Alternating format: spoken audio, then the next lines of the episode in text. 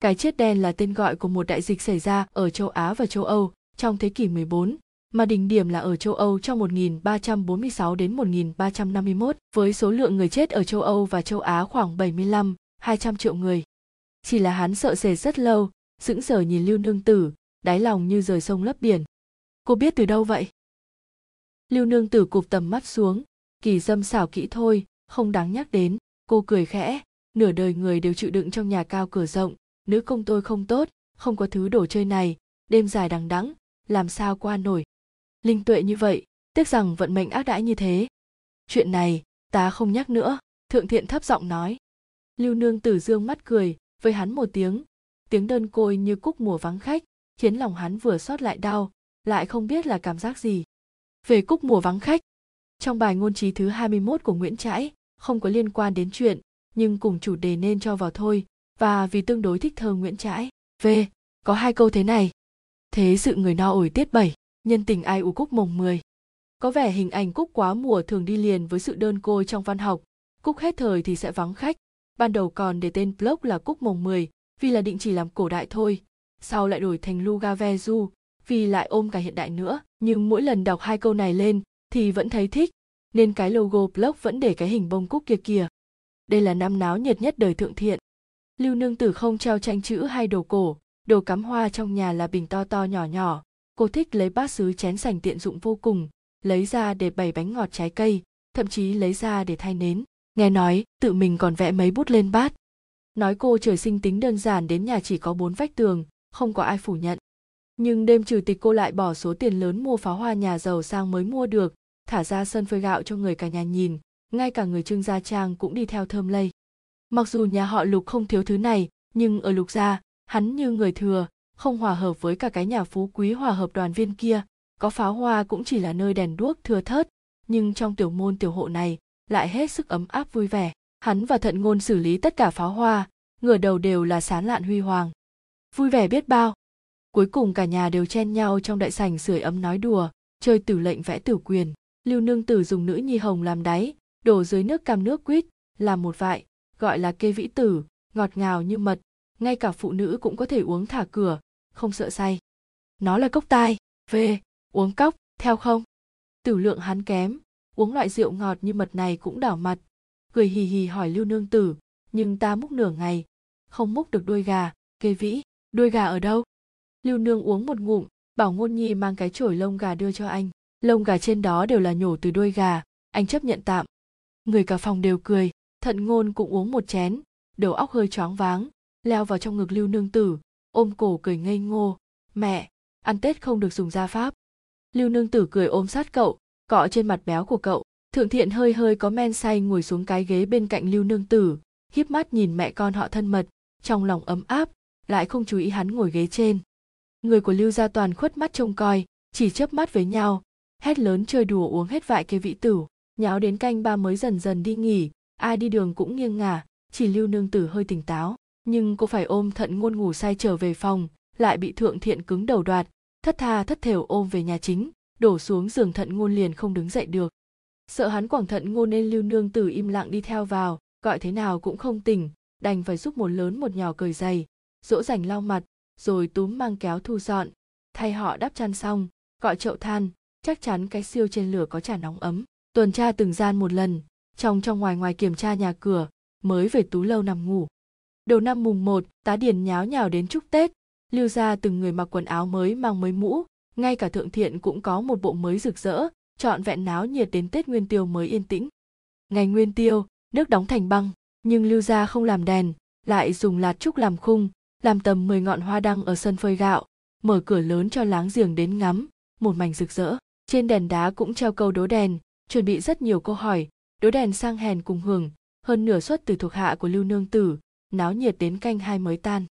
Hắn không khỏi cảm thấy, lưu nương về việc tỉ mỉ rất biết sống, tìm hứng thú. Có lẽ là chơi muộn, quá buồn ngủ, thận ngôn đã ngủ đến khỏ khè như con mèo, hắn lại trợn tròn mắt không ngủ được. Ngồi dậy muốn đọc hai trang sách, lại thấy bên trên giấy dán cửa sổ lờ mờ, chóp mũi thoảng mùi thanh hương. Cây lạp mai trong hậu viện nở rồi ư. Hắn mặc áo khoác khoác áo choàng, đi đến dọc theo hành lang trăng tròn như cái mâm bạc, ánh trăng ánh trăng chiếu rọi, như thủy tinh lưu ly điểm tô, không khí thanh lãnh sạch sẽ, mọi thứ lặng yên, thoáng như không còn ở nhân gian. Đạp trên tuyết mới sàn sạt, hương mai lững lờ, càng ngày càng rõ ràng, nếu hắn nhớ không lầm cây lạp mai kia ở tây hồ sen, bên cạnh cầu nhỏ hình vòm. Nhưng lần đầu tiên thứ hắn nhìn thấy không phải là đóa mai đỏ như lửa lớn đốt trời, mà là cô gái đứng nơi hồ sen khô cạn, trên cây cầu hình vòm. Chỉ thấy cô mặc áo khoác hồ phục kỳ dị tay áo hẹp có đai lưng, không kín không hở cả người đen kịt, làm nổi bật khuôn mặt và bàn tay càng thêm tái nhợt, tóc dài bay bay, đứng trên hồ sen giữa đông, dưới mai như lửa. Đáng chú ý đến thế, như một linh hồn cao ngạo xinh đẹp. Khi cô ngẩng đầu nhìn, ánh trăng nhuộm đến nửa mặt trong sáng, vết sẹo dài trong bóng tối lại có phần tỏa sáng. Đẹp đến mức thê lương như thế. Không khí kia, càng thống khổ đến chèn ép. Đến khi cô cười một tiếng, cậu lục sao lại ra đây hóng mát thế? Mới đánh vỡ bầu không khí ngạt thở kia. Lưu nương tử có phải đau đầu không? Thượng thiện âm thầm nhẹ nhàng thở ra, nên không nên ra hóng mát nhỉ. Chính là đau đầu mới ra ngoài đi một lát, nếu không thì cũng là nằm trắng đêm. Lưu nương tử đáp cây lạp mai này luôn mở muộn. Ta cũng là bị hương mai gọi đến, chờ khi hắn có chi giác, đã bước lên cầu hình vòm.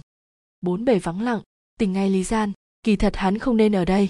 Mặc dù cảm thấy rất không ổn, nhưng hắn chỉ là không chuyển được bước chân, rõ ràng không có tư sắc rõ ràng cô còn là mẫu thân của một đứa trẻ. Âm thầm thở dài, hắn thật sự không biết vì sao, chỉ là kinh ngạc nhìn cô, trong hương hoa mai lững lờ tràn đầy. Lưu nương tử phát hiện hắn nhìn chăm chú, nhẹ nhàng cười, cảm thấy hồ phục của tôi rất kỳ quái hả? Hắn mới giật mình vì bản thân chằm chằm quá lâu, chạy qua đại giang nam bắc, chưa từng thấy. Kiểu cùng loại hẳn là có, cái này gọi là áo khoác, lưu nương tử nhàn nhạt nói, mặc thứ này không cần thêm áo choàng, làm việc cũng tiện, nếu anh để ý tôi bảo tứ hỉ nhi may một cái cho anh. Chỉ đừng cho ai, có mấy thứ không thể tuồn ra được. Cô liếc thượng thiện một cái, càng không thể đem bán lấy tiền. Có cái gì đáng tiền như vậy à? Thượng thiện cảm thấy hứng thú. Cô mở ống tay áo, giải thích cùng hắn thế nào là cúc áo. Thượng thiện lấy làm kinh hãi, lòng suy nghĩ, thứ này quả, thuận tiện cực kỳ. Một lúc thôi là hắn liền nghĩ ra vô số ứng dụng, cơ hội buôn bán to lớn đấy. Thứ này đáng giá ngàn vàng, hắn miễn cưỡng ổn định tâm thần.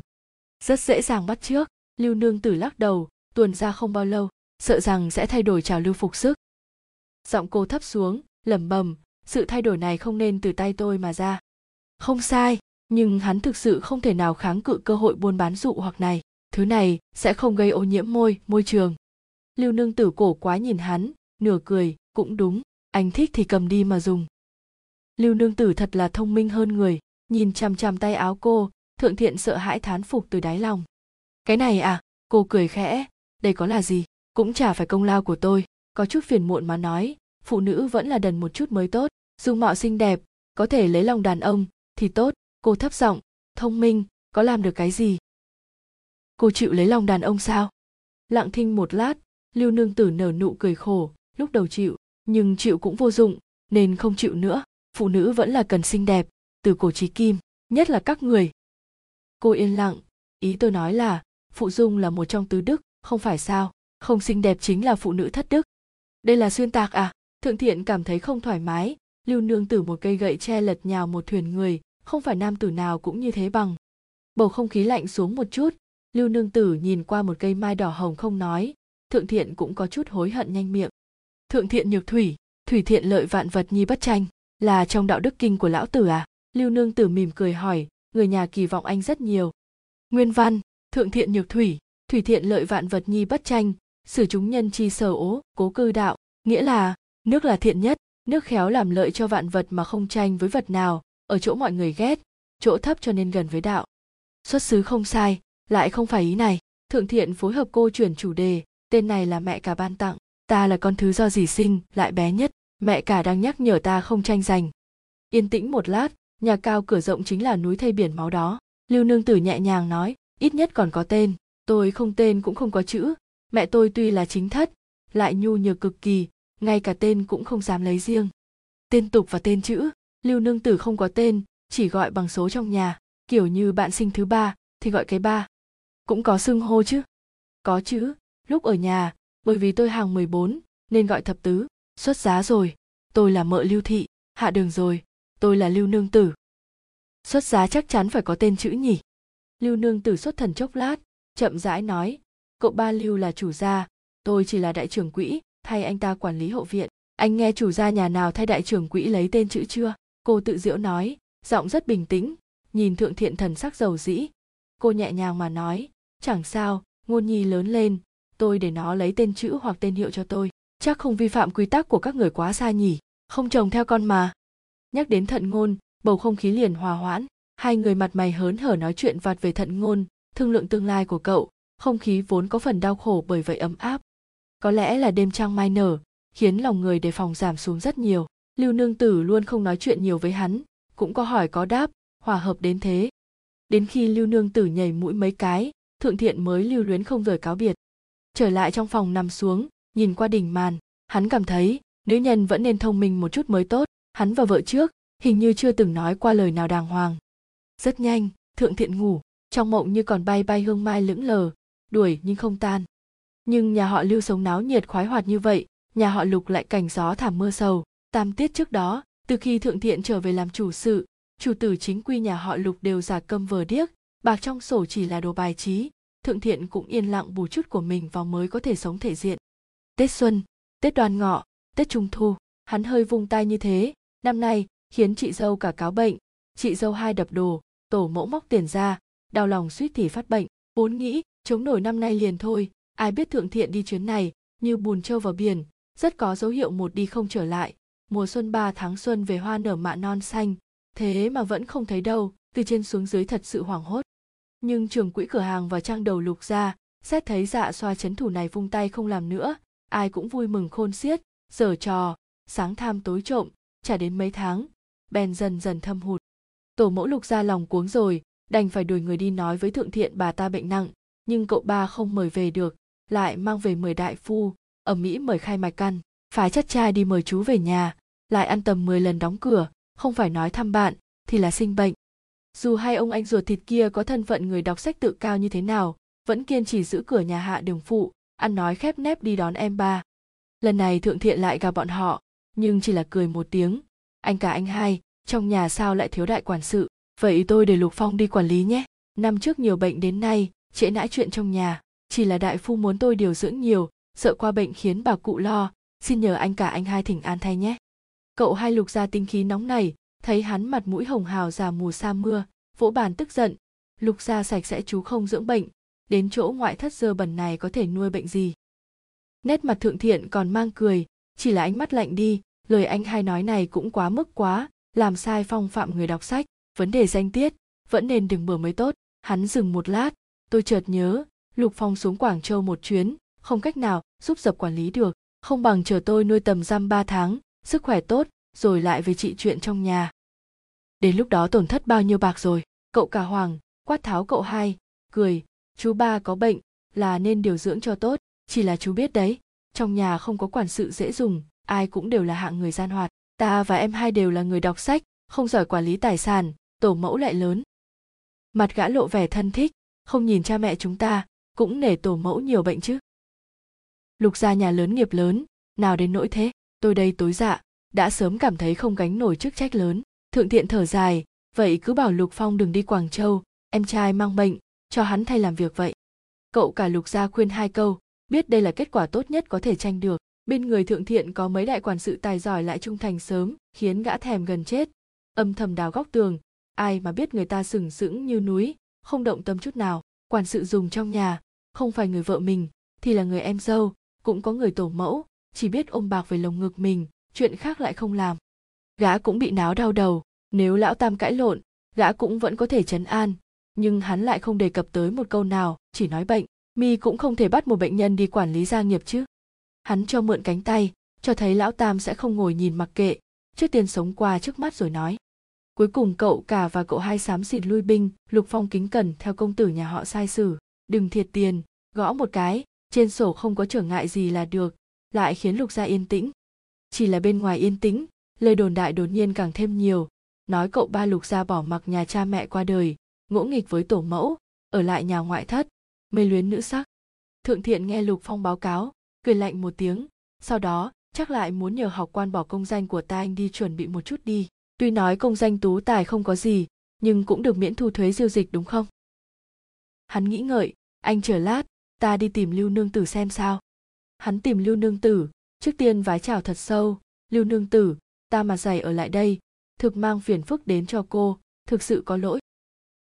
Lưu nương tử đang chăm thực dược bảo bối của cô không cả thèm nhấc mí mắt anh nộp tiền thuê nhà và tiền ăn. Xin lỗi cái gì? Nói thêm câu nữa, tôi ném cả bạc hành lý cả ngựa của anh ra hết ngoài tường. Thượng thiện không khỏi cong khóe môi, nhưng lưu nương tử, chỗ học quan. Cô rốt cục bỏ cuộc ngẩng đầu, anh đi viết tờ khế ước thuê, tôi đóng dấu là xong. Nói chuyện cùng người thông minh, chính là lanh lợi như vậy, hắn cười đáp, vào nhà viết khế thuê. Lưu nương rửa tay, nhìn một cái, đóng con dấu, khoát tay không cho hắn tạ ơn, lại đi lục phong làm chuyện rất thỏa đáng. Học quan không có lời gì nói, lại trách cứ người nói việc này một trận. Lúc gã cười báo cáo, thượng thiện cũng châm chọc cười. Nhà họ lục không có ai tử tế, nhưng ai cũng thiếu thông minh, chơi chẳng tốn mấy sức, càng không đủ là mối họa. Chuyện này qua, thượng thiện rất thư thái, nhưng sau khi lưu nương tử nhận một phong thư, lại sầu não uất ức, ngay cả cơm cũng không ăn nhiều. Mấy ngày qua, tuy nói lưu nương tử đối xử với thượng thiện vẫn nhàn nhạt, lại hòa hợp hơn nhiều nguyện ý nói chuyện cùng hắn nhiều hơn, cũng hoàn toàn không còn câu nệ. Thượng thiện chưa từng nghĩ có thể làm bạn với một người phụ nữ, nhưng giờ hắn cũng không thể không thừa nhận, kiểu người cô đơn không hợp người như hắn lại hợp nhất với lưu nương tử thông minh gần như yêu quái này. Chỉ là hắn không biết lưu nương tử căn bản đã từng gặp góc biển chân trời, mới thân với hắn. Lưu nương tử từng sống ở thời đại siêu việt bác học rộng lại chịu nhiều đau khổ ở kiếp trước, nhưng uống ít canh mạnh bà, kiếp này lại còn leo ra từ nhà cao cửa rộng núi thay biển máu chỉ mong an ổn. Lại nói, cô ghét đàn ông khó lường phụ bạc, nhưng cũng ghét đàn bà ích kỷ tranh sủng. Đến cuối cùng chỉ có thể lánh mình ra, tận sức tu tâm dưỡng tính, cầu sạch sẽ. Mặc dù cô bao che khuyết điểm, yêu quý gia phó bên người, yêu thương đứa con thứ mồ côi, nhưng vì sợ người bên cạnh lo lắng, vì cô, rất nhiều điều tâm sự cũng chỉ có thể giấu dưới đáy lòng chúc khổ, khốn khổ vì tinh thần cô độc. Nhưng trung quy cô là người phàm, lại chẳng phải đại sư cao đạo gì sao có thể bế quan diệt tuyệt nhu cầu cơ bản của nhân tính? Cuối cùng vẫn cần một bạn khuê phòng. Người bạn lớn của thận ngôn vừa hay tìm tới cửa, còn ở lại không đi. Nếu hắn là người đàn ông bình thường, lưu nương tử đương nhiên trốn tránh tránh xúc phạm lễ pháp quy củ thế giới này. Nhưng bởi hắn có thể không phải đàn ông, cô đương nhiên thoải mái hơn nhiều. Chỉ có lúc cô sẽ cay đắng nghĩ, sớm biết nhà cao cửa rộng ăn người không nhà xương như thế, chẳng bằng ngay từ đầu đến thâm cung. Ít nhất thâm cung nhiều công công cô còn có thể yên tâm nói mấy câu với bọn họ, cũng không đến nỗi cô độc như thế. Chỉ là phong thư này chạm đến nỗi đau hai đời của cô. Nhìn trước thượng thiện, cứ lượn qua lượn lại trước mặt thực hết sức ghét bỏ. Cô cũng biết không thể tùy tiện giận chó đánh mèo, chỉ có thể tận lực tránh. Thượng thiện thận trọng, nhìn ra cô không ổn. Nghĩ sâu, chắc có phải là lục gia lại ra chiêu gì không tỉnh táo. Cuối cùng vẫn hỏi. Không phải, lưu nương tử trong mày, miễn cưỡng nói nhà đầu trước kia của tôi viết thư cho tôi thượng thiện lòng thoáng ra, cười nói, nữ học sinh à cũng chẳng phải chỉ gánh cái danh nha đầu, ai không được cẩn thận dạy bảo chứ? Ai mà không biết nha lưu gia đầu đã hiền lại huệ, có thể rước về là tổ tiên thắp nhang cầu nguyện. Có làm được gì? Lưu nương tử bi thương, chẳng phải nói bỏ là bỏ à? Thế giới này là của đàn ông, phụ nữ như heo như chó, gọi là đến hô là đi. Nhan sắc có thì còn có thể làm đồ chơi, nhan sắc không tốt thì nên chết đi thôi. Thượng thiện biến sắc, lưu nương tử cũng không muốn nhiều lời vung tay muốn đi. Dừng lại, thượng thiện nghiêm nghị, đã nói với cô rồi, đừng có lấy một gậy tre lật nhào cả thuyền người. Ta thấy lưu nương tử là người biết lý, sao lại nói ra kiểu lời bất công này? Lưu nương tử dừng lại, chỉ đứng thẳng tắp, không nói một lời mà rơi lệ đầy má. Thượng thiện hoàng thật, vội nhìn hai bên một cái, người nhà họ lưu đều có thói quen nghỉ trưa, giờ không ai. Lưu nương tử ở nhà có địa vị võ tắc thiên, không nói đến gia nhân tử trung, ngay cả ngôn nhi cũng nói gì nghe nấy hiếu thuận vô cùng. Hắn làm lưu nương tử phát bực, ngôn nhi ba ngày không nói chuyện cùng hắn hắn bị nô bộc nhà họ lưu lạnh nhạt 10 ngày. Giờ lại khiến cô khóc, thật sự đừng có hỏng ở tại lưu gia nữa. Lưu nương tử lại tự mình lau nước mắt, giọng hơi khàn trả lời, là tôi giận chó đánh mèo, xin lỗi cậu ba lục. Lưu nương tử có tâm sự gì không bằng nói thử, một người kế ngắn, hai người kế dài. Cô lắc đầu, ngồi trên băng ghế đá một bên, lại nhường thượng thiện cũng ngồi xuống đối diện. Hóa ra, lúc lưu nương tử còn ở nhà họ trương tại kinh thành, nha đầu bên người đều đi theo cô học chữ. Trong có một nha đầu làm việc nặng đặc biệt thông minh, chẳng những học hết từ lưu nương tử, còn vô sự, tự thông có phần hiểu thơ văn, là môn sinh đắc ý của lưu nương tử. Nhưng nha đầu này lại bị gọi là sửu nương, sửu là xấu, dung mạo xấu xí dị thường, lại thêm công cảnh to lớn. Lưu nương tử một lòng quý thị, thích thị biết tiến lùi, hiểu lễ nghĩa thường nói thị cũng không kém thiên kim thư hương thế gia nhiều. Khi đó cô làm chủ chi ba có phần lo nghĩ cho hôn sự của sử nương. Lúc đó nhà đầu lưu gia thanh danh đã truyền xa ngay cả sử nương cũng có người đến cầu cuối cùng đồng ý gả cho một tú tài nghèo. Từ biệt mấy năm nghe nói tú tài nghèo kia cưới sử nương lại có phần ân ái. Năm sau liền thi đậu cử tử cuối cùng lại kinh thi tam giáp. Cô vốn yên tâm nào biết sử nương viết thư đến ngư khí nhàn nhạt, nhạt nói phu quân thi đậu tam giáp bèn bỏ thị ngay cả con gái cũng không cần. May sao nàng còn ít đồ cưới, lại xuất thân từ nông gia, đặt mua vài điền trang, lại mở phường bán đậu hũ, mang theo con gái sống tạm ổn, giờ vững gót chân, mới dám báo bình an cho lưu nương tử. Thượng thiện nghe vậy, ngượng đến đứng ngồi không yên. Mặc dù không phải hắn làm, nhưng hành vi trần thế mỹ bực này, có thể nói nhìn mãi quen mắt, có khi thật sự thẹn là đàn ông. Trần thế mỹ xuất thân bần hàn, nhưng học giỏi và đỗ trạng nguyên rồi kết hôn với công chúa nhà tống trở thành phò mã. Sau đó, hắn bội tình, phản bội vợ con cũ của mình để theo vinh hoa phú quý. Trần thế mỹ đã bị bao trưởng xử chém. Tôi chỉ là nhất thời giận, nên cảm thán, thực sự không nên giận chó đánh mèo. Lưu nương tử đứng dậy cúi mình, cậu ba lục xin thứ cho. Đừng nói như vậy, vứt bỏ người vợ nghèo hèn, thật sự không bằng cầm thú, thượng thiện cũng giận. Vứt bỏ thì cũng thôi, bỏ muộn còn không bằng bỏ sớm. Lưu nương tử ngồi nặng xuống, giọng càng nhạt cười khổ hai tiếng, lòng thích cái đẹp ai đều có. Chỉ là tên kia cũng không phải dáng vẻ phan an cho cam, cũng chỉ hơn trung quỷ chút xíu, cũng là loại ăn bát trông nồi, cũng được thôi. Ai bảo chúng tôi thân là phận gái? Trung quỳ sinh ra đã có tướng mạo kỳ dị, đồ báo mắt tròn, mặt đen tóc xoăn, nhưng lại là người có tài hoa, đầy bụng kinh luân, thượng thiện á khẩu không trả lời được, đang im lặng. Thấy lưu nương tử đứng dậy lung lay hai cái, ngồi xổm xuống bắt đầu nôn mửa. Hắn kinh hãi, không quan tâm hiểm nam nữ vội đỡ lấy cô. Lưu nương tử. Cô khoát tay, đau đầu. Lại oẻ ít nước chua, muốn đứng lên, lại trời đất quay cuồng, dưới bụng quặn đau, muốn mở miệng gọi tứ hỉ nhi, mắt tối sầm lại lại ngất đi. Lưu nương tử thế này, cả nhà đều vỡ tổ. Thượng thiện biết sức khỏe lưu nương tử không tốt lắm, thường đau đầu đến không thể ngủ nổi. Nhưng hắn không biết lưu nương tử còn có chứng hạ hồng, quanh năm y dược không ngừng, không được quá vui quá buồn, cần bình ổn cảm xúc theo nghĩa hiện đại là chảy máu âm do ngoài thời gian hành kinh vương hy phượng mắc chứng này, cuối cùng qua đời. Từ khi chuyển đến điền trang ở, cô cần luyện vịnh xuân quyền, lại tập côn pháp, cực khổ thân thể song không lao tâm, lại lưu ý chuyện ẩm thực, mới dưỡng bệnh tốt hơn chút. Nhưng chuyện xử nương khiến cô đau lòng như cắt, lại tự thương một lần nữa, vậy mà phát bệnh, nhất thời, vô cùng hung hiểm. Đại phu mời tới mỗi người một ý, có người nói là tật trúng gió cũng có người nói là vết thương cũ tái phát, thậm chí còn có người nói là sảy thai, suýt thì bị đánh ra ngoài. Nhưng các đại phu đều nói đèn sắp hết dầu, sợ khó trưởng thọ. Thận ngôn căn bản không đi học, đỏ mắt hầu hạ thuốc thang trước giường, toàn bộ lưu gia như bị rút mất xương sống, người người thê lương. Tứ hỉ nhi gạt lệ, thấp giọng nói với thượng thiện, cô nương của chúng ta bị đánh sảy thai, mới lưu lại mầm bệnh, vẫn chưa khỏi hẳn. Lục ra ngài có biết nơi nào có đại phu tốt không? Bệnh của cô nương chúng tôi không thể kéo ta đã phái người đi nam kinh. Thượng thiện nặng nề nói, làm sao lại lâu thế vẫn không chữa khỏi? Nhà họ trương.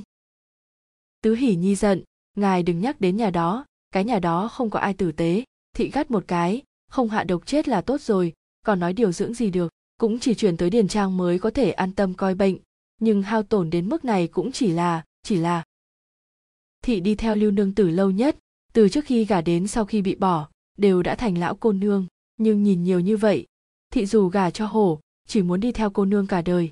Hiếm sao cô nương không ép thị, nhưng nếu cô nương đi, ngôn nhi còn nhỏ như thế, thị thật sự không biết có thể tiếp tục nuôi lớn hay không.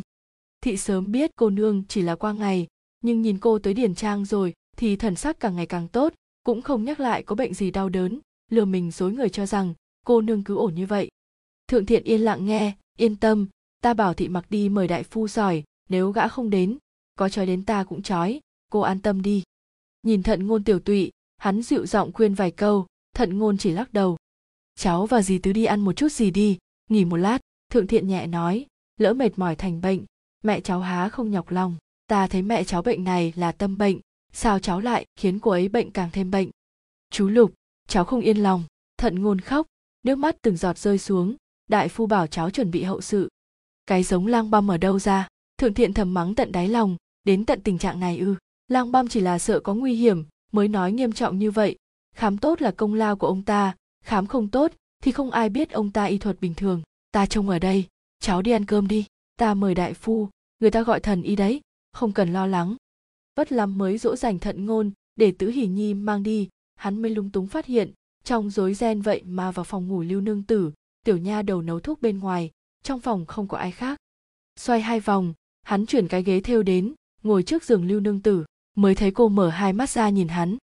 Nhìn nhau không nói gì, thượng thiện lại hơi đỏ mặt, chọc khiến lưu nương tử cười một tiếng, khàn giọng, tôi chỉ là bất tỉnh một lát, sao lại náo đến động tĩnh lớn như vậy? Cô bất tỉnh hai ngày, động tĩnh thế này có thể không lớn sao? Thượng thiện tự trách, là ta khiến cô bệnh tật. Không phải, là tôi không khống chế tốt tính tình. Lưu nương tử thở dài, đừng nghe mấy đại phu kia nói bậy, y thuật như thế thì còn không bằng kẻ bệnh lâu như tôi. Lúc đầu trong đầu tôi chắc có chút tụ huyết mấy năm nay không thể hấp thu hết. Quanh năm không chỉ hạ hồng không ngừng nên thiếu máu, có lẽ là còn bẩm sinh cao huyết áp. Đây là bệnh phụ nữ thêm bệnh tâm tạng huyết quản, tự tính tôi nóng này. Hiện tại lại là giao mùa xuân hạ, khí áp biến đổi lớn, tôi mới đau đầu đến nôn, trước đó cũng có, chỉ là tôi giấu được, không bị phát hiện mà thôi. Nói nhiều, mắt cô hơi đau, ho hai tiếng, từ từ nhắm hai mắt nghỉ một lát. Thượng thiện rót nước, để đến bên môi cô, ngọ ngoại hai lần, cô cũng không thể đứng lên cuối cùng là thượng thiện kiên trì, nửa đỡ nửa ôm cho cô uống nước. Cô thở phào một hơi, cười khổ, cảm ơn anh, phiền anh gọi tứ hỉ nhi một tiếng. Cô ấy mang ngôn nhi đi ăn cơm, hai ngày nay, nó cũng chẳng thể ăn gì. Thượng thiện hơi vụng về lấy đệm gối sau lưng lưu nương tử, để cô ngồi, cô cần cái gì? Nói với ta.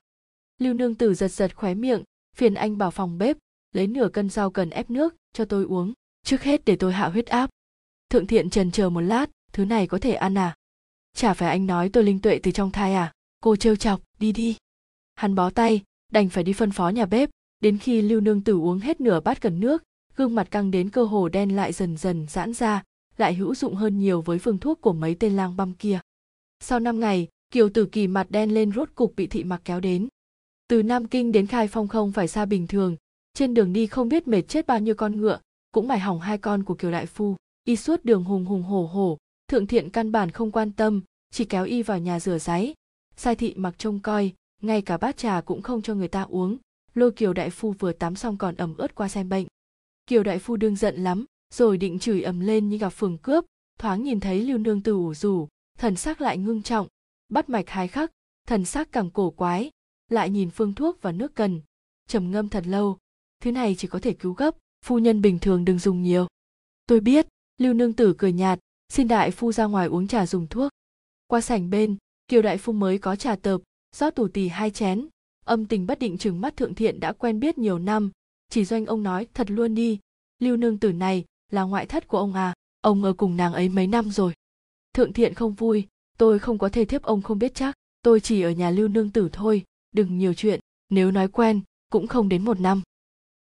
Nói như vậy, thương thế của nàng ấy không liên quan gì đến ông kiều đại phu nhẹ nhàng thở ra, thần sắc lại nghiêm túc, mặt mũi nàng ấy tổn thương tối thiểu 5 năm có thừa 6 năm chưa đến, thân thể hao tổn cực lớn, đây là trọng thương lại không điều dưỡng, lại bẩm sinh có bệnh. Nói hồi lâu, y lại suy nghĩ hồi lâu, lắc đầu nói, không dễ đâu, nước cần đối với tật bệnh của nàng ấy là đối chứng, chỉ là nàng ấy hao tổn đến thế này, không thể uống đổ lạnh, nhưng nếu muốn chú ý nguyên khí bảo đảm nội phủ, lại ngại bệnh tụ huyết, nàng ấy lại suy nghĩ quá nhiều tổn thương can khí kiều đại phu lải nhải chốc lát, phiền não, tôi thế mà lại chả biết bốc thuốc làm sao. Thượng thiện đáy lòng lạnh đi, chẳng lẽ ngay cả ông cũng không có cách nào? Cũng không đến nỗi không có cách nào, kiều đại phu đi hai vòng trong phòng, phải điều dưỡng trường kỳ, từng bước một, y trách cứ. Sao để tới tình trạng này? Bệnh này, nếu mới tổn thương sảy thai đã trị, sao lại khó giải quyết như vậy? Ấy căn bản là do chậm trễ mà ra. Thượng thiện buồn bực chốc lát, thở dài một tiếng, lựa lời mà nói ánh nhìn của kiều đại phu với hắn lại càng ngày càng kỳ quái. Chờ hắn nói, kiều đại phu gật đầu, không đầu không đuôi mà nói, ông cũng đã biết lưu nương tử không có khả năng sinh con nữa. Nhà họ trương sớm chuyển lời ra, thế này căn bản là muốn cắt đường tái giá của cô ấy, thượng thiện oán giận. Ông biết vậy, còn để bụng như thế, kiều đại phu trêu tức mà nói. Thượng thiện lườm y một lát, gương mặt dần ửng hồng, ông nói bậy bạ gì đó? Không để ý sao ông bảo thị mặc đón tôi đến. Kiều đại phu cười xấu xa cái đồ nhà ông này, an tâm cái gì đây? Thượng thiện yên lặng, giận dữ nói, ông không hiểu đâu, ở lại mấy ngày, ông sẽ hiểu, nữ tử linh tuệ thế này, không nên bạc đãi như vậy. Lưu nương tử bị bệnh, mọi việc không thể gánh vác, nằm rất chán mà thêm bất đắc dĩ. Kiếp trước cô cũng có bệnh cao huyết áp, nếu không thì cũng không thể biết cách này, nhưng nước cần là đồ lạnh, uống nhiều sẽ tổn thương nguyên khí, chỉ có thể cứu gấp. Nhưng kiếp trước y học phát triển hơn kiếp này rất nhiều lần, cao huyết áp cũng là bệnh nan y chỉ có thể uống thuốc ngăn chặn mà thôi. Huống chi thuốc ba phần độc, tác dụng phụ không thể coi thường, đến chết cô cũng không thể thoát khỏi. Tuổi còn trẻ đã cao huyết áp, nhưng cô lại không lo lắng tuổi thọ của mình. Trước khi đầu thai cô tận mắt thấy sách sinh tử 60 tuổi, một năm không hơn, một ngày không thiếu. Đau khổ đương nhiên sẽ rất đau khổ, thọ thế này đã tính không ngắn, lại khổ thân. Nhưng ít nhất chịu đựng được đến khi ngôn nhi lớn lên là không thành vấn đề. Giờ cô phiền nhất chính là vấn đề đi nhà xí và tắm rửa dù cho có ký ức từ kiếp trước, cô vẫn không thể đổi tú lâu thành một căn hộ. Toilet trước kia giờ còn phải dùng thùng phân rất không chịu nổi. Cô không nỡ giày vào người nhà mình, nhưng cô thích sạch sẽ như thế, thuộc hạ chịu mệt nhọc. Để cô ngồi thì nằm khó có thể an. Cô càng nhớ nhà tắm xa hoa của mình hơn, nhưng cô nói toạc môi cũng không thể thuyết phục tứ hỉ nhi. Chỉ có thể để người ta lau người cho, không để cô tự tại đến phát điên. Kỳ thật trước đó cô âm thầm phát bệnh hai lần, kinh thành một lần, nhà cũ một lần hai lần đó nôn ra xong liền nhanh chóng ôm đầu đau đến muốn vỡ ra nằm ngủ, nằm hai ngày, lặng lẽ uống bát nước cần cũng qua. Lần này thật sự không may, ngất đi bất đồ, xưa nay chưa từng phát bệnh nặng thế. Đáng để an ủi là, kiều đại phu này thật sự là có bản lĩnh, hạ hồng cô trị mãi không hết, vậy mà dần dần ổn, không còn mỗi lần nguyệt sự đều mất nửa tháng, phiền cô phải trộm vài tình nguyệt của người ta, lại không dám để người thân cận hầu hạ. Tật này có thể trị hết, coi như trong họa có phúc chỉ là thái độ kiều đại phu này khiến cô có phần không hiểu sao. Trong kính cẩn mang theo thân mật, trong thân mật lại có lễ nghĩa, trong lễ nghĩa lại mang nghiêm cẩn. Dù là cô lăn lộn trong tâm cơ quỷ kế mười mấy năm, vẫn không nhìn thấu huyền cơ. Cậu ba lục thì càng kỳ quái hơn. Hắn trước nay là người thủ lễ, ít nhất bề ngoài. Người ở nhờ một đêm ở tú lâu dưới lầu, cũng chậm chạp câu nệ.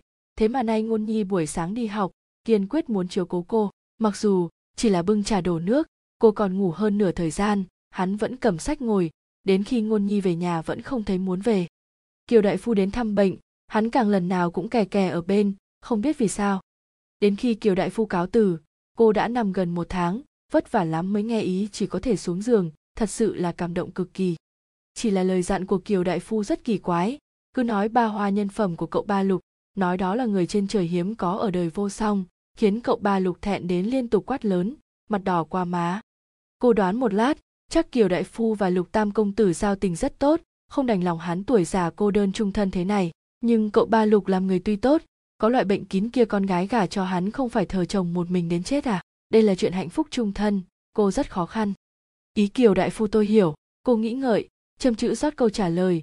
Tiếc thiếp thân quái gở, bạn khuê rất ít, cũng ít khuê tú môn đang hộ đối, nên muốn làm bà mối kết bè cũng bất lực, nhưng kiểu gì cũng sẽ lưu ý nhiều hơn cho cậu ba lục cậu ba lục và kiều đại phu thần sắc đều cổ quái. Kiều đại phu nói, lưu nương tử cô chẳng lẽ lại lập tức bị cậu ba lục đánh ngang, đau đến y cúi người. Thời giờ không còn sớm, lưu nương tử còn việc, tử kỳ, tôi đưa ông ra ngoài nhé, không nói gì, cậu ba lục tam tú mi đi liền. Đổ rời đánh thánh vật nhà ông ông không có ý tôi giúp ông. Kiều đại phu bị kéo xuống lầu đột nhiên kêu thảm một tiếng, nửa câu sau liền mơ hồ không rõ. Thật sự là muốn tôi làm mai mà lưu nương tử thầm than một tiếng cô thật sự không đành lòng đẩy người ta vào hố lửa, quyết không thể đồng ý. Một tháng không xuống giường, cô yếu rồi phải không? Lên xuống tú lâu đều cần người đỡ, đi ở vườn hoa chưa được hai bước liền thở. Lần này thật sự là bệnh to. Năm sáu ngày mới có thể tự mình lên xuống lầu, hoa cỏ rau quả bảo bối đầy vườn của cô đều gặp tai vạ, đau lòng tới mức tim cô rơi ra ngoài.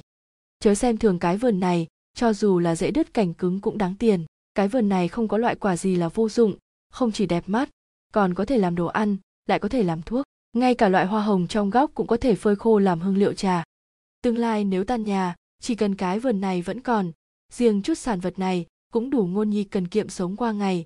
Cô một các một đồng đều dự định đến kỹ càng. Cô bệnh một tháng, những hoa cỏ rau quả này đều không ai có lòng quản lý, khiến cô gọi bọn bác tôn tới nói một trận, ngay cả tứ hỉ nhi cũng khuyên cô dừng. Nhưng thấy cô có thể mắng chửi người, phía dưới liền không có ai mất kiên nhẫn ai cũng vui vẻ, không thôi, tức giận đến khiến cô sai mọi người làm việc hết, không để họ vây quanh. Nhưng cô chỉ có thể nhàn rỗi, không ai cho cô dính việc vụ hè sắp đến, cũng không ai chịu để cô ra ngoài, đều cướp cửa đi ra, ngay cả tứ hỉ nhi ở phòng bếp nấu cơm cũng không cho cô đến gần, khiến cô cực kỳ buồn bực, ngay cả thư phòng cũng không cho cô đi. Vốn là không quá cao hứng, nhưng phát hiện buổi sáng ngôn nhi không còn đi học, mà lén lút theo cậu ba lục đọc sách ở thư phòng, cô suy nghĩ chút thời gian cũng liền vòng qua thư phòng. Tất cả mọi người không muốn cô nhọc lòng, cô sẽ điều dưỡng thân thể cho tốt. Cô ấy à chính là chủ. Kỳ thật không làm không sao, nhưng có cô ở đây, nhà này sẽ không tan. Vậy thì không thể để chủ tùy tiện làm ngược. Chỉ là người chủ cô đây thật sự là thời giờ bất lợi, giống như bệnh còn chưa đủ, lại có người tới khiêu chiến cô bình ổn tâm trạng.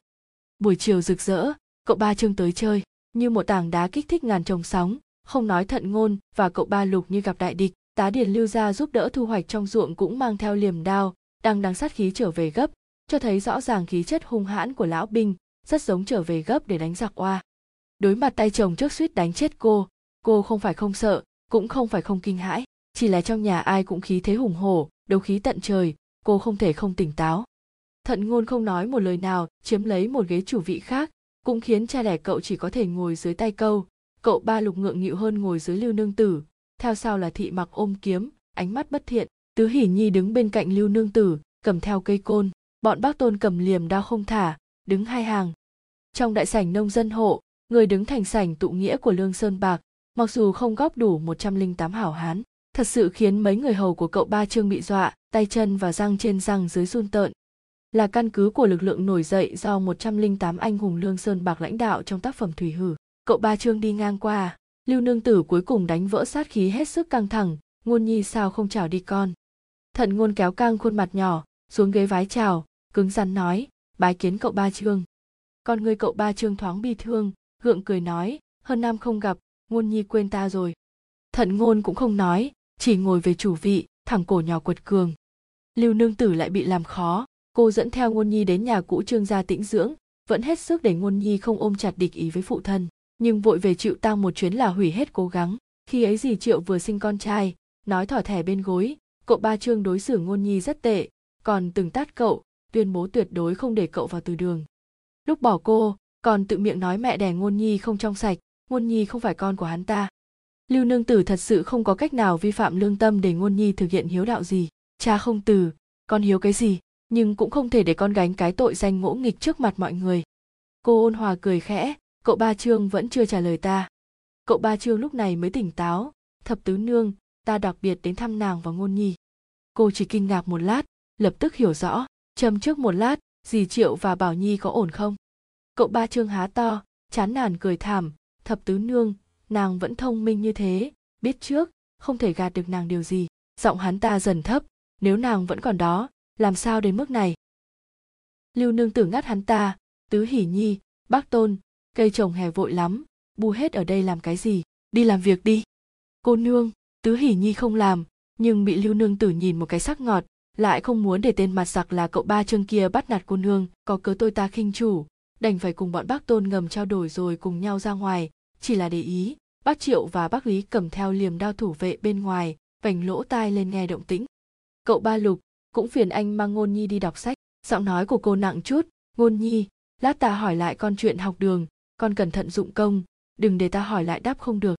Cậu ba lục ngẩng đầu nhìn cô cô lại mỉm cười gật gật đầu. Hắn yên lặng một lát, tiến lên dắt thận ngôn, lại làm ánh mắt với thị mặc, ra hiệu gã ở lại. Thận ngôn lo lắng nhìn mẫu thân lại nhìn cậu ba lục, nắm thật chặt nắm tay, vẫn ngoan ngoãn cùng ra ngoài, chỉ là quay đầu nhiều lần nhìn mẫu thân. Cậu ba trương chỉ bưng cốc trà sững sờ, lưu nương tử lặng lẽ dò xét hắn ta, chỉ thấy cậu ba trương non mảnh rẻ gây đến giống da bọc xương nhưng tinh thần cũng không tệ lắm. Dù trông ưu sầu, ánh mắt lại rất trong sáng. Chắc là cai nha phiến rồi. Cô uống trà, đặt bát trà trên bàn, nhẹ nhàng một tiếng, lại khiến cậu ba trương bừng tỉnh. Thập tứ nương, hắn ta hắng giọng một cái, lúc chia tay lời, trước khi chia tay nàng nói, ta nghe thấy, chỉ là hơi trễ. Hốc mắt hắn ta đỏ lên. Lưu nương tử trong lòng đã rõ, chắc cậu ba trương sẽ không đánh. Sau khi cô bị bỏ, kiềm chế nhiều năm mất hết may sao mình có thể chạy khỏi hiểm cảnh, còn bảo vệ ngôn nhi, nên thành khẩn nói mấy lời với cậu ba trương, xem như tặng cho cố chủ nhiều năm. Cô cũng biết nha phiến cao này là thủ đoạn để gì triệu giữ chặt cậu ba trương. Lúc cô vẫn là mợ chủ, cứ động nói là bị đánh, bây giờ không phải nữa, cô liền nói thẳng, dù sao lần đó đánh cô, là cậu ba trương hút nha phiến cao rồi thần trí mơ hồ nên nổi giận. Nói cô đối với cậu ba trương không có chút tình cảm, thì là không thể, nếu không cũng sẽ chẳng có mang đứa bé kia dù sao trong mắt cô, cậu ba trương chỉ là thanh thiếu niên, chỉ là đa tình một chút thôi. Đây là cái sai của thời đại, cũng không thể chỉ trách hắn ta. Ít nhất hắn đối với dì triệu thật sự là toàn tâm toàn ý. Lúc bên cô, thường sẽ lo lắng đến cảm nhận của dì triệu. Một thiếu niên vốn ngây thơ như ánh nắng, biến thành quỷ nha phiến. Từng đứa con chết yểu không rõ ràng, nỗi thống khổ và trốn tránh của hắn ta, cô cũng đều đặt trong mắt. Trước khi chia tay, cô thẳng thắn khuyên hắn ta cai nghiện, đuổi hết thiếp hầu ngoài dì triệu thắt chặt hàng rào trong nhà, đồng thời vội phân nhà, không để mình thành phế nhân, ngay cả dòng dõi cũng không gánh nổi. Đó là thời gian hiếm hoi cậu ba trương tỉnh táo, hiếm khi yên lặng nghe. Cô nói, xong liền đi, dù sao trong lòng đã hoàn toàn không còn gánh nặng. Ngọc thanh, bạo bệnh đi rồi, bảo nhi cũng không giữ được, cậu ba trương nói thật nhỏ, bên cạnh ta không còn ai. Bạo bệnh? Lưu nương tử cười khổ. Nén bi thương. Ta hối hận rồi, thập tứ nương. Cậu ba trương cúi đầu theo ta về nhà đi nhé. Mấy năm nay mẹ con hai nàng chịu khổ ta sẽ đền bù mọi người thật tốt. Lên núi hái mi vu xuống núi gặp chồng xưa bái chào và thăm hỏi. Lưu nương tử bật cười lớn nhưng ta không hái mi vu cũng không hỏi chồng cũ. Thướng Sơn hái vu mi, bản dịch của điệp luyến hoa, cậu ba trương mặt trắng bệch, ánh mắt cầu khẩn, thập tứ nương, nàng cũng nể mặt ngôn nhi, dù sao, nó cũng phải nhận tổ quy tông, nàng cũng không thể mãi lưu lạc bên ngoài. Cậu ba, ta cũng không có lưu lạc, ngôn nhi cũng giữ được một cái mạng, không nhận tổ quy tông chỉ là một trong những cái giá thôi. Cô rất tỉnh táo trả lời, anh đã bỏ nha phiến, tiếp tục việc học, hoặc là theo lão phu nhân quản gia nghiệp, đương nhiên sẽ có thành tựu. Anh cũng còn trẻ, cưới thiên kim đứng đắn môn đăng hộ đối sinh con đẻ cái vẫn chưa muộn. Ta đối với nữ nhân đã nản chí. Hắn ta ngẩng đầu thập tứ nương dù thế nào nàng cũng không tha thứ ta sao? Đây không phải vấn đề tha thứ hay không? Cô bình thản ung dung vạch trọng điểm. Ta không có thể sinh đẻ, miễn cưỡng cùng anh trở về, chỉ khiến tương lai lần nữa, vì không con mà bị bỏ. Làm sao phải phiền toái như vậy? Giờ anh suy sụp tinh thần đương nhiên sẽ nói nản chí. Chờ khi khôi phục nguyên khí, đương nhiên sẽ có người để yêu thương. Đến lúc đó ta lại phải lao tâm lao lực. Ta thật sự không muốn chỗ này. Cô chỉ mắt phải lành lặn, lại có thêm vết sẹo dài. Làm đối xứng không phải chơi như vậy. Cậu ba trương liên tục cầu xin. Lưu nương tử nói gì cũng không hé miệng tính thiếu gia của hắn ta bùng lên, đột nhiên vỗ bàn một cái, vậy trả con lại cho ta. Thị mặc lập tức rút kiếm ra, ngăn trước mặt lưu nương tử, dọa chủ tớ cậu ba trương dọa đến run bật. Lưu nương tử giờ khóc giờ cười, thị mặc, thu kiếm lại, anh cũng không thể nắm ngang kiếm tiện khách mà, nhà chúng ta thổ phỉ như thế sao? Thị mặc ung dung tra kiếm về vỏ, lắc vỏ kiếm một cái, cất giọng nói, mời cậu ba trương. Cậu ba trương còn muốn nói hai câu xã giao bị ánh mắt thị mặc tràn ngập sát khí đâm một cái chỉ có thể nuốt vào nghẹn đến hoảng hốt. Chỉ oán hận nói ta sẽ đến nữa không lý nào lại chiếm được con nhà ta. Liền cùng mấy tên người hầu của hắn ta chạy như chối chết. Lưu nương tử vuốt thái dương cười ông chồng trước này thật đúng là nực cười. Trận đập gương này, ngay khi Lưu Nương tử ngạo nghễ không chịu bái chào và thăm hỏi đã lặng yên kết thúc, cô cũng không gọi ngôn nhi đến hỏi như cô nói, mà vẫn nhàn nhàn đi vòng quanh thư phòng như cũ, khiến thận ngôn kìm nén đến vò đầu bứt tai. Lưu Nương Tử trong lòng đã nắm chắc, nhưng cô không nỡ trách cứ hay phạt đòn ngôn nhi, đành phải để cậu khó chịu nhiều hơn. Dù sao cậu không đến bộc bạch, thì khó chịu sẽ càng lâu. Cô có thể mơ hồ biết nỗi khổ tâm trong lòng thận ngôn, nhưng không thể dung túng cậu lừa gạt thế này khí áp trong nhà lại bởi vậy giảm xuống rất nhiều ngay cả tứ hỷ nhi cũng đoán không ra tâm ý lưu nương tử mặc dù bác triệu bác lý và thị mặc đều nghe rõ ràng nhưng lại không biết cô nương là ngậm oán làm dáng hay là thật lòng như thế đáy lòng họ cũng rất mâu thuẫn, đã không nỡ để lưu nương tử trở về nhà họ trương ăn thịt người, nhưng lại cảm thấy cô cô độc trung thân cũng không phải vấn đề. Nhưng buồn bực chính là, lục gia cũng không thể hiện thái độ, lưu nương tử lại thản nhiên không cảm thấy. Lòng họ cuống, nhưng cuống không chết được. Thận ngôn còn cuống hơn, nhưng ngay cả thở mạnh cũng không dám. Lòng cậu có quỷ, cũng không dám nói rõ cùng mẫu thân. Mẫu thân lại bình tĩnh như chờ cậu đến nhận lỗi cậu, cũng không biết nên làm sao mới phải. Thứ áp suất này trải ba ngày không ngờ là thượng thiện chủ động đánh vỡ. Là lúc nghỉ trưa, lưu nương từ nửa nằm nửa tựa trên giường lạnh, ngay dưới bóng mai, nhìn qua nửa mẫu hồ sen, lá sen chen trúc sen hồng duyên dáng yêu kiều, nụ hoa chớm nở, gió qua mặt nước chậm chậm đến, mang theo mát lạnh và hơi nước uể oải. Thượng thiện lặng lẽ đi tới, lưu nương tử ngẩng đầu nhìn hắn, mỉm cười mời hắn ngồi xuống một bên. Hắn xách ghế trúc qua, hạ quyết tâm ngồi rồi mở miệng, hơn tháng trước, ngôn nhi bị thục sư đuổi nó không dám để ai biết. Buổi sáng cũng ra bên ngoài dạo giả vờ đi học, là lục phong phát hiện nói với ta. Lưu nương tử lặng im chốc lát, nguyên do chắc có quan hệ với tôi nhỉ? Thượng thiện nghẹn một lát, kiên trì trả lời, lý do của thục sư là gia môn không nghiêm túc, phẩm hạnh không đoan chính. Thục sư, thầy ở trường tư thục, là mẫu thân phẩm hạnh không đoan chính, đúng không?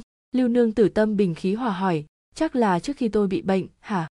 Thượng thiện không có lời gì để nói, cô sớm đoán được rồi lưu nương tử thở dài, lúc trước tôi mang ngôn nhi đi, cũng cân nhắc các chuyện, nhưng bất kể thế nào, nguyên tắc tối cao vẫn là bảo vệ tính mệnh nó, chuyện khác đều là cần trả giá lớn mà thôi. Nó đi theo tôi, nhất định phải chống lại những lời lạnh lùng, chỉ trỏ. Tôi không giữ được tiên sinh, cũng không nên nuôi nó trong nhà ấm, mới cho nó đi học.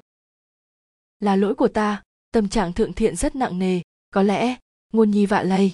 Lục gia bỏ hết trăm bạc cũng không cách nào khiến hắn về, vậy lạ ra chiều ác này anh hai hắn và thục sư đột nhiên thân cận, hắn sớm nghe thuộc hạ nhắc, lại không để trong lòng, thật sự là sai vô cùng.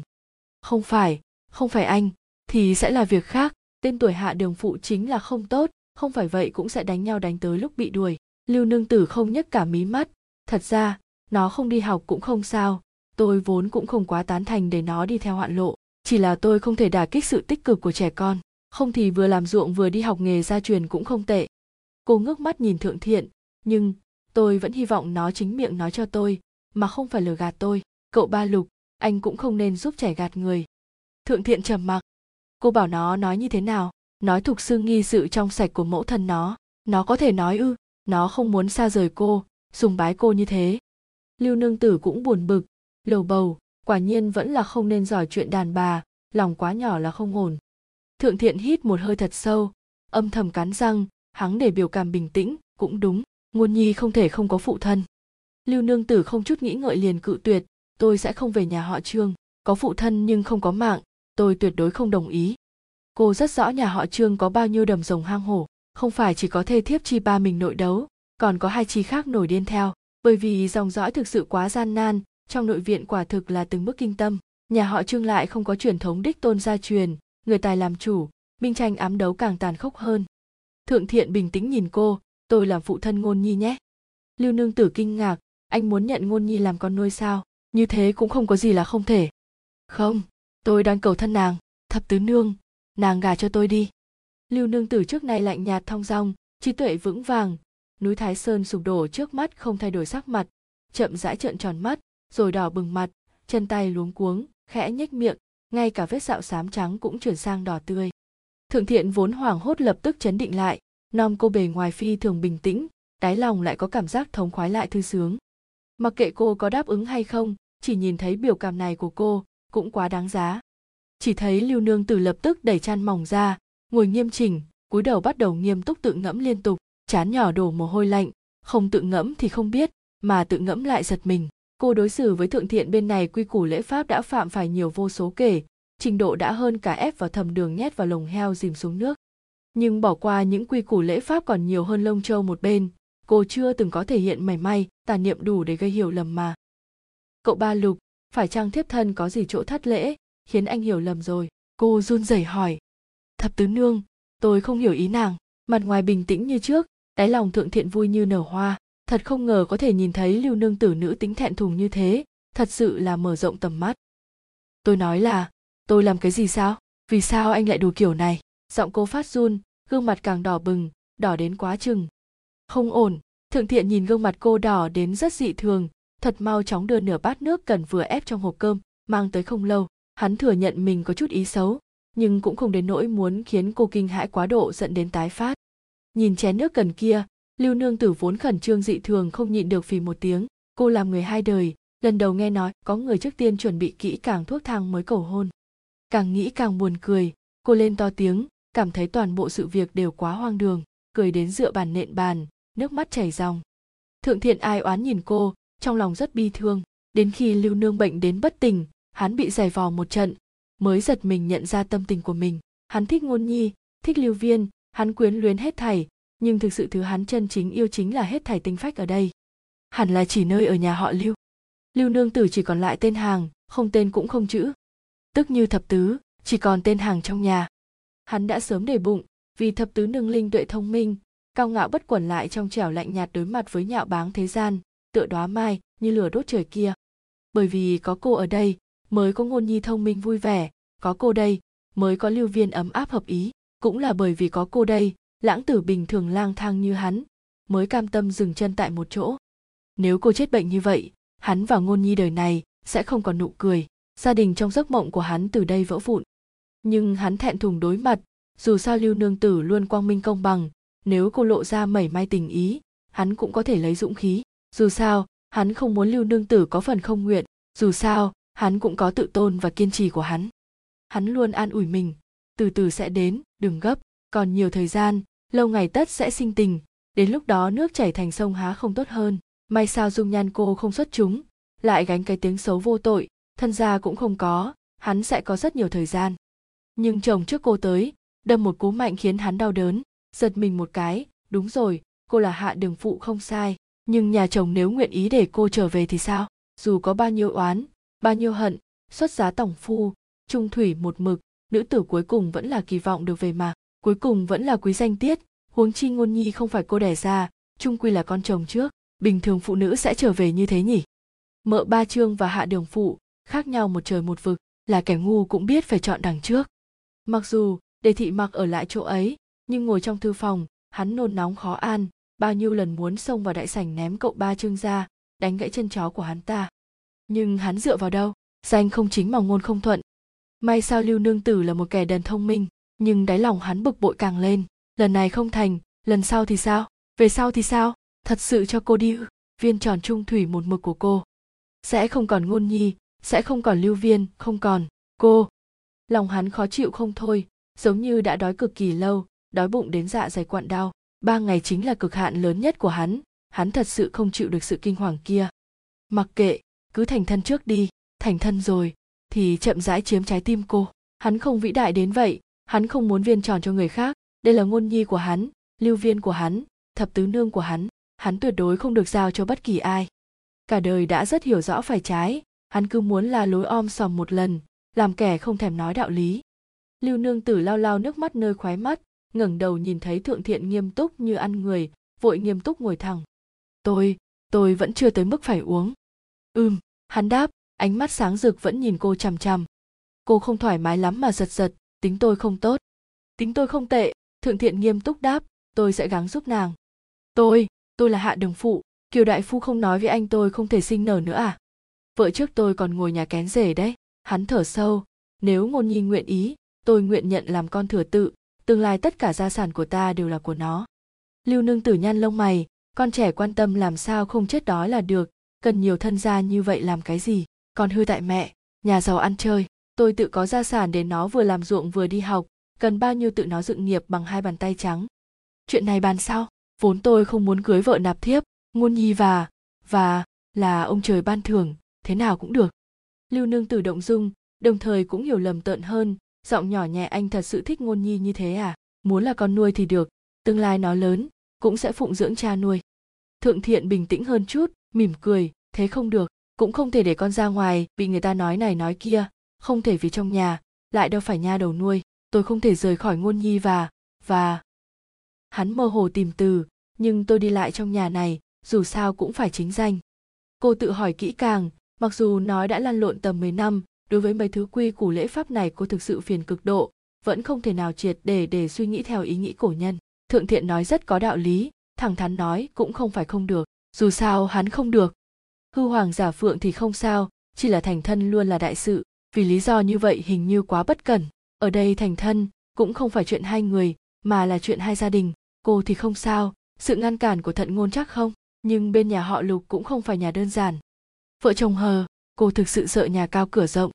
Tôi không để ý chuyện này. Cô chậm rãi nói ngôn nhi ăn tết xong cũng 9 tuổi chờ nó 13, nếu vẫn kiên định theo hoạn lộ tôi sẽ đưa đi thư viện bạch lộ ở nam kinh đọc sách rời xa nơi chôn rau cắt rốn.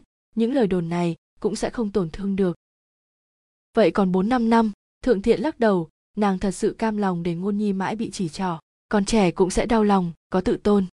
Lưu nương tử yên lặng một lát cúi đầu nghĩ kỹ nghĩ toàn diện một lần, như lợi nhiều hơn hại, cô ngượng ngùng nói, nhưng nhà họ lục sẽ không đồng ý, tôi cũng thực sự sợ sống ở hậu viện, hương giã quen biếng nhác, tôi lại tàn thân thế này. Những chuyện này cứ giao cho tôi. Thượng thiện âm thầm thở phào, lưu viên là đồ cưới của nàng, tôi chuyển đến cùng ở, đương nhiên sẽ gánh chuyện gia dụng, nếu nàng ngại chỗ này nhỏ, tôi cũng có vài lâm viên, chọn một nơi nàng thích là được. Thật sự thích ngôn nhi như thế nhưng ngôn nhi bề ngoài cũng không phải quá đáng yêu mặc dù thông minh, nhưng cũng không quá giới hạn, mà lại vì tâm tư quá nhỏ, có khi sẽ có vẻ âm trầm. Thích đến nỗi nguyện ý cưới mẹ nó để danh chính ngôn thuận, chuyện này chỉ có thể nói duyên phận nhiều, nói không cảm động, vậy thật sự gạt người. Duyên phận giữa người với người thực kỳ diệu quá. Việc này to tát, tôi có thể suy nghĩ trước không? Cô đỏ mặt, yếu ớt hỏi. Đương nhiên, nên thận trọng, thượng thiện vuốt mồ hôi trả lời. Lưu nương tử nghĩ một buổi chiều đến buổi tối, thừa dịp thượng thiện đi tắm rửa cô thấp giọng hỏi thận ngôn, chú lục, để thân với mẹ. Ánh mắt cậu trợn tròn, vội nắm mẹ mẹ mẹ chưa chối chứ? Lưu nương tử cao mày, ngôn nhi con thấy thế nào? Cậu nhăn nhó chốc lát, nói bên tai lưu nương tử, mẹ, con muốn thay cách nói, con con cũng muốn có cha. Một câu cuối cùng yếu ớt vô ngần, cơ hồ nghe không rõ. Nhưng nhưng bố dượng, nói không chừng sẽ trở mặt, cô đau lòng sờ đầu ngôn nhi. Chuyện này, con cũng nghĩ rồi cậu lặng yên trong chốc lát. Nhưng mẹ ơi, con nghĩ mẹ lợi hại như vậy, nhất định chấn áp được cục diện. Lưu nương tử khuôn sụp đổ, thường cậu một cơn bão to chấn áp cục diện cái gì? Khinh mẹ con là xã hội đen à? Thận ngôn che đầu trốn. Mẹ, xã hội đen có là gì mẹ lợi hại hơn xã hội đen nhiều? Mẹ chính là nhất trượng thanh. Hỗ tam nương, nhân vật trong thủy hử, mẹ chặt mày làm bánh bao nhân thịt người trước. Dương nanh múa vuốt xé đánh một trận, thận ngôn lăn vào trong ngực lưu nương tử. Mẹ con là nam đinh duy nhất trong nhà. Cậu nói như ông cụ non, con sẽ làm chủ cho mẹ gà đi. Mẹ không phải từng nói, số trời đã định, không ai quản được sao. Thế xính lễ con làm chủ nhận con có thể mua mười thớt, tám thớt ngựa, cưới một thớt, có thể dắt chín thớt. Mẹ nuôi ra thằng con kiểu gì, bán mẹ hà con. Thượng thiện đứng ngoài cửa lau tóc, lại nhịn không được mỉm cười. Ít nhất, có thể giữ cô lại. Vậy xính lễ vẫn phải chuẩn bị nhiều thêm một phần. Hắn quay đầu, gõ thị mặc miệng cười ngây ngô một cái ngày mai. Tiểu nhân đi tìm thớt thiên lý mã cho cậu ngay. Gã lanh trí nhẹ nhàng nói, hay là hai thớt ạ? Thiên lý mã là rau cải trắng à? Đầy điền trang, hay sao? Thượng thiện cười mắng, tìm con ngựa nhỏ ôn thuần ngoan ngoãn, cậu chủ còn nhỏ. Thiên lý mã thì từ từ. Lưu nương tử sớm không còn phụ mẫu. Lưu gia suy bại rồi, rời về nguyên quán, cách xa vạn dặm, cũng không thông chi được. Cô lại bình thản ung dung, nói, xuất giá theo cha, tái giá thất thân hạ đường tôi cũng không chỉ có một tờ thư bỏ vợ, còn lên quan phủ xử lý làm nữ hộ, ngôn nhi thật ra theo họ tôi. Hộ nhà do nữ làm chủ, vậy sao đối ngoại con? Thượng thiện cảm thấy kỳ quái. Lưu nương tử cúi thấp đầu, con trẻ cũng có tự tôn, ở bên ngoài so sánh với người ta, người khác có họ cha mà theo. Nó không có cha ở bên, lại không do nha đầu nuôi, sao lại theo họ mẹ? Thượng thiện chỉ cảm thấy hốc mắt nóng lên, lòng lại có chút đố kỵ thận ngôn. Thằng bé này sao số tốt như vậy có một mẹ cả che chở sắp xếp cho bản thân hắn, khi còn bé lại trải qua thời gian như thế nào. Lưu nương tử, như là có phần nhận ra, nhẹ giọng thì thầm, nó theo tôi trải qua thời gian khổ cực như thế nào anh không biết, người khác chỉ cảm thấy tôi tốt với nó, nhưng lại không biết, thực tế là nó đã cứu tôi. Khi đó, cô vuốt vết sẹo dài trên mặt mình. Lúc cậu ba đánh tôi tôi sợ nó bị ngộ thương, chỉ kịp nhét nó vào dưới giường, nhưng nó nhìn thấy hết. Cậu ba trương chứ?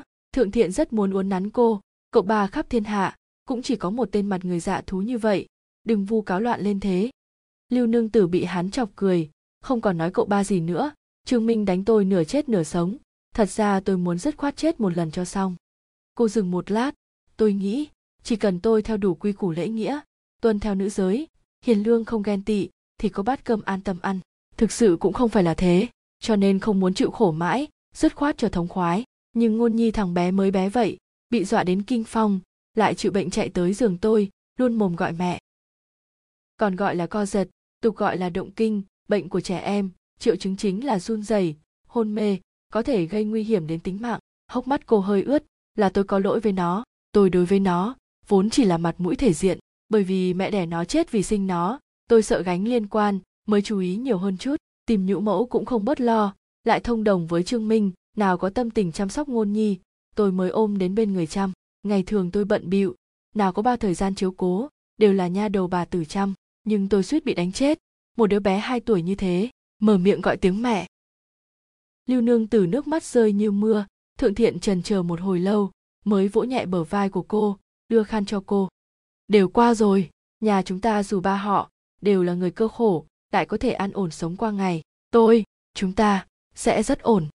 Cô cũng hối hận thất lễ, nắm khăn nhìn đường may tỉ mỉ trước mặt, nín khóc mà cười. Tôi cũng không biết làm nữ công, phá quần áo cũng khiến ngôn nhi ngại mặc. Thượng thiện nhìn cô cười, thầm thở phào. Vậy thì tốt quá, nếu nàng thật sự biết hết, tôi sẽ cảm thấy trèo cao không nổi, nào có gan cầu thân. Lời này khiến người ta làm sao nhận đây? Lưu nương tử nắm khăn, nhận không phải, không trả cũng không phải, ho nhẹ một tiếng, đợi tôi giặt sạch rồi trả lại anh. Giữ đi, thượng thiện khoát tay, ở giang nam tôi có thêu phường khăn thế này mấy dương trời. Hắn quay đầu dặn dò thị mặc, khăn năm nay mới có hoa văn mới có đưa tới không? Mang mấy cái mới lạ tới cho lưu nương tử lựa. Tôi không cần, anh giữ đi. Lưu nương tử xấu hổ. Cứ để ở đáy hòm thì nấm mốc xấu xí lắm. Nàng giữ lại thường cho người ta đi. Thượng thiện sửa sang lại áo. Tôi về xin tổ mẫu gửi thiếp canh xính lễ. Lưu nương tử tiễn mấy bước. Trần chờ nói, nếu mà, cũng không cần miễn cưỡng. Cô khôi phục lại bình tĩnh. Một nhà ba họ là hơi lạ nhưng thân tình không ở dòng họ, nếu thật sự không thành, tôi bái anh là anh họ cũng được. Làm em nuôi còn có cái cơ hội gì? Chẳng lẽ tôi còn bỏ cuộc không đưa nàng xính lễ? Thượng thiện gật đầu lung tung, thôi thì nàng không cần lo lắng, tất cả đã có tôi. Thượng thiện về lục gia xin tổ mẫu đưa thiếp canh, khiến nhà họ lục gia lên một cơn mưa to gió lớn. Dung túng thượng thiện lêu lồng cùng hạ đường phụ kia không sao, nhưng muốn rước cái thứ giày rách của nhà họ trương và làm mợ ba đứng đắn thì đừng hòng ngay cả làm thiếp thất cũng không có chỗ cho cô đứng chân, huống chi là chính thê tôn quý. Thượng thiện buông tầm mắt nghe tổ mẫu chửi ầm lên, ngay cả chén trà quảng đến cũng không có tránh đi. Yên lặng nghe, há miệng, cũng không phải để phản bác, chỉ là nhắc lại chủ trương của hắn. Đương nhiên, lão phu nhân lục gia nào sẽ chịu, lại muốn hắn ra bên ngoài từ đường quỳ. Dù sao hắn chưa vào gia phả, vào từ đường quỳ là đãi ngộ của dòng dõi đứng đắn. Hắn cũng không kháng cự, nói quỳ liền quỳ, nên quỳ thì quỳ thôi chỉ là đi lên từ đường, thị mặc lấy cớ giúp hắn chỉnh áo, trộm giúp hắn đeo bao đầu gối. Song thượng thiện quỳ trước từ đường, họa từ trên trời rơi xuống. Ngày hôm sau, cửa hàng nhà họ lục liền nổi lên thử dịch. Đứng mũi chịu sào chính là lục phong, hắn vừa bệnh, từ trưởng quỹ đến tiểu nhị đều bệnh. Trong thành khai phong chỉ cần cửa hàng nhà họ lục, đều đóng cửa hết, bởi vì người người đều bệnh. Lục lão phu nhân tức đến ngã ngửa, nhưng vẫn nhẫn nại gọi thượng thiện, đổi thành cách dịu dàng, muốn hắn bỏ ý nghĩ này đi thượng thiện vẫn yên lặng nghe, chết cũng không đổi giọng, nhưng cũng không lớn tiếng với lục lão phu nhân, chỉ là quỳ xin. Lục lão phu nhân rốt cục vẫn tức lắm, mắng mỏ hắn nửa khắc đồng hồ, linh cơ khẽ động, trợn trắng mắt giả vờ ngất đi.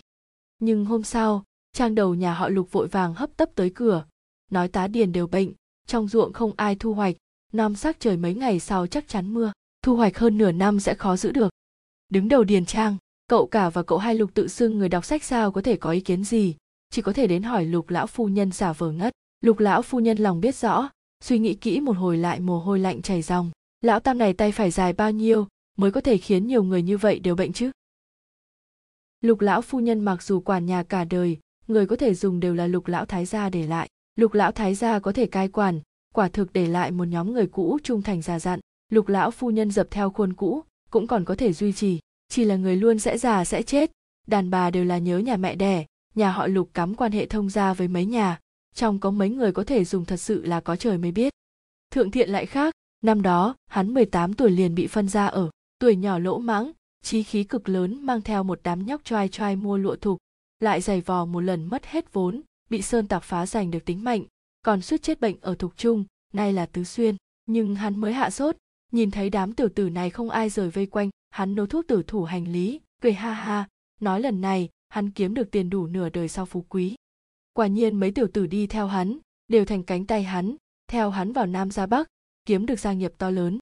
Chiến tranh không bình đẳng thế này, cuối cùng vẫn là lục lão phu nhân đưa thiếp canh thể hiện khuất phục mà hạ màn kết cục. Khi bà mối lấy thiếp canh ra ngoài, thượng thiện mỉm cười trở lại chỉ doanh cư của hắn ở lục phủ.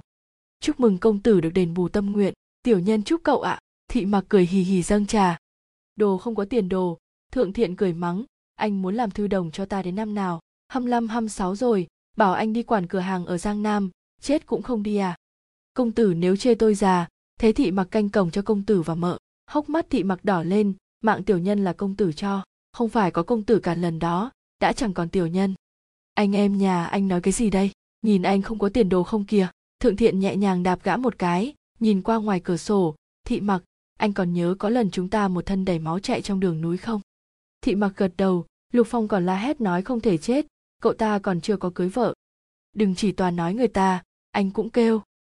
Chúng ta ai mà không kêu ạ? Có vợ thì nhớ đến vợ, không có vợ thì nghĩ vẫn chưa cưới vợ. Nhớ đến con trai, nhớ đến con gái, nhớ đến cha mẹ già, nhớ đến nóng cả đầu ra.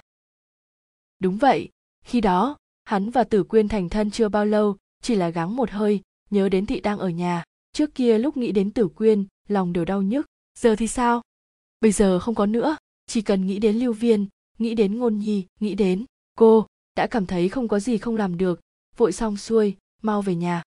Hắn rốt cục có thể khát vọng được về nhà. Từ khi lục gia đưa thiếp canh, cũng kinh động hết thảy mọi người nhà lưu nương tử. Dáng vẻ cô vẫn cứ là không quan trọng như thế, nhưng bọn nha đầu từ dưới tay cô đều không thể. Những nha đầu đến học ít việc thì không nói người từng thân cận hầu hạ xưng chị gọi em, có thể đến đều đến. Vợ trương minh là tước nhi còn bỏ qua nhà mình, sung làm người nhà mẹ đẻ lưu nương tử. Dù sao, trong mấy cô bé này tuổi chị ấy lớn nhất, còn lớn hơn lưu nương tử 2 tuổi. Lưu nương tử lại rất bất đắc dĩ. Trong mắt cô, đây chỉ là cái màn tre tiện cho thượng thiện ra vào. Rõ ràng bàn giao hết thảy đơn giản là xong, sao còn có cái gì mà nạp thái vấn danh phiền cũng phiền chết mất. Không ngờ thượng thiện càng tuyệt, dứt khoát thuê hỉ nương người chăm sóc cô dâu đến nhà, liên tục dặn dò, không để lưu nương tử nhọc lòng nửa phần. Xính lễ cũng là thượng thiện bao chọn lưu nương tử rất muốn trợn mắt, ngẫm lại cũng chỉ là vì đẹp mắt. Tương lai chẳng phải vẫn là gia sản nhà cậu ba lục, cũng liếc thêm vài lần là được rồi. Nhưng người không đến, thư lại đến, thị mặc thừa gì vấn danh đưa tin, còn cung kính một bên đợi hồi âm. Trò gì đây? Lưu nương tử lầu bầu, mở phong thư ra, bên trong viết tên và bát tự của cô, bên cạnh chữ lưu thập tứ nương có hàng chữ nhỏ ghi chú, chữ là phương vãn. Phương vãn, toàn thân lưu nương tử rét run, đáy lòng bùi ngùi, đến cơ hồ đau đớn. Cổ kiếp trước, họ phương tên uyển. Chuyển sang kiếp khác, lúc ở lưu gia chịu khổ, cô cũng từng chờ mong, cậu ba trương có thể tự tay lấy tên chữ cho cô. Không phải nói khuê nữa sao? Sinh làm tiểu thư lưu gia đã quá khổ, lại ngay cả cái tên đứng đắn cũng không có. Không ngờ cuộc hôn nhân giả càn quấy này, cậu ba lục còn nghiêm túc lấy tên chữ, rồi đưa tới. Mà tên chữ này với tên cô kiếp trước, vậy mà cùng âm. Cô buồn bã suy nghĩ một hồi, mang một trang giấy tới, viết, đơn côi nở muộn nhất, rồi giao cho thị mặc. Xuất từ đỗ nghi du, vũ xương dĩ, đồ mi hoa, bồ tát tuyền, kiến hướng của tô thức, đồ mị bất tranh xuân, tịch mịch khai tối vãn, hoa đồ mị không tranh nở mùa xuân, đơn côi nở muộn nhất, ý nói không tranh không giành ngày hôm sau, thị mặc lại tới, cười hì hì đưa cho cô một tờ giấy viết thư, trên đó viết, phải đau khổ giành xuân, mọi hoa ghen đủ thứ xuất từ bốc toán tử mai của lục du, bản dịch của nguyễn xuân tảo. Lưu nương tử thấy không biết nên khóc hay cười. Công tử nhà anh còn có lời gì không? Công tử không nói nhiều, thị mặc cúi đầu, công tử đọc thư mợ, chỉ nói, không phải hoa muộn nhất, chỉ là chiếm nét xuân. Miệng lưỡi như bôi dầu, lưu nương tử nhếch miệng, tứ hỉ nhi, chuyển hũ rượu mai cho thị mặc đi. Tứ hỉ nhi nhìn họ làm trò bí hiểm thế này, tâm tình nhộn nhạo, gọi một nha đầu thực tập đi lấy rượu, thấp giọng hỏi thị mặc thị mặc từ nhỏ theo cậu ba lục tập văn luyện võ, không cường điệu thực dụng giống tứ hỉ nhi, có mấy phần hơi thở văn nhân. Gã cười hì hì mà nói, công tử tôi lấy tên chữ cho mợ, gọi là phương vãn. Mợ hồi âm cảm thán cô ấy là hoa đồ mi nở trễ nhất, công tử lại hồi âm ấy. Nói không phải, thiếu phu nhân là hoa mai, không chịu tranh xuân. Người khác nói ba nói bốn, là đố kỵ mợ ấy. Thị mặc hạ giọng, xích lại gần tứ hỉ nhi. Công tử nói, thế cậu ấy ngay cả viết cũng không có ý viết. Là ý nói mợ không phải hoa đồ mị, mà là hoa mai đứng thứ nhất mùa xuân, trong lòng rất yêu đấy. Tứ hỉ nhi tuy là cô nương già, nghe cái gì mà yêu hay không yêu vẫn cực kỳ thẹn. Thị đưa rượu mai cho thị mặc để bịt lại, cô nương nói không sai, miệng lưỡi như bôi dầu, đều chả phải thứ tốt gì, xoay người chạy. Da mặt nữ tiên sinh còn mỏng thế à? Thị mặc lầu bầu, không biết vì sao, cũng không tiện, ôm rượu nhanh đi về. Cả nhà náo việc vui, nhân vật nữ chính lại không có việc gì ngày ngày cùng thận ngôn đọc sách. Tuy nói cưới rồi vẫn phải trở lại lưu viên, nhưng cũng không thể để tân lang gả đến. Kiệu hoa vẫn mang đến nhà họ lục. Tuy nói chỉ đợi 9 ngày lại mặt là sẽ thuận lý thành trương chuyển về, nhưng cô thật sự chưa bao giờ xa con lâu như vậy. Thận ngôn mặc dù nói không cần lo lắng, tứ hỉ nhi cũng sẽ lưu ở trong phòng thận ngôn. Từ trên xuống dưới cũng tuyệt đối sẽ không để cậu tủi thân. Nhưng chính là không nỡ. Hay, mẹ không gả nữa, cô thương lượng với thận ngôn thận ngôn dương mắt trợn với cô, người mà thất tín, không biết làm gì được. Con có phải trẻ con đâu, con đã 9 tuổi 9 tuổi rồi. Đồ quỷ con, lưu nương tử bĩu môi. Tự mẹ nói, tâm trí thành thục không liên quan đến tuổi tác, thận ngôn chuyên tâm luyện thư pháp. Đã thành thục như thế, tháng sau và tháng sau sau miễn tiền xài vặt, lưu nương tử nghiêm mặt. Thận ngôn vội để bút xuống, bày khuôn mặt tươi cười ngây thơ trong sáng. Mẹ, con chính là quỷ con. Mẹ đại nhân đại lượng sao lại giận đứa quỷ nhỏ như còn làm chi? Thận ngôn còn đùa lưu nương tử, khi kiệu hoa ra cửa, vẫn không nhịn được, òa một tiếng khóc lớn. Lòng lưu nương tử tê dần, liên tục hô hào muốn xuống kiệu, khiến thị mặc và tứ hỉ nhi hoàng đến mỗi người dỗ một người. Thật vất vả mới thuyết phục được. Thận ngôn để thị mặc ôm, khóc thút thít nhìn mẹ cậu gà ra ngoài. Lưu nương tử cũng khóc suốt đường, nước mắt chẳng chịt, cô thầm hơi sợ hãi, lại có phần hối hận. Không biết cô lỗ mãng lại hoang đường quyết định thế này đến cùng là đúng hay sai. Cuộc hôn nhân này, lão phu nhân lục gia vô cùng vô cùng không hài lòng.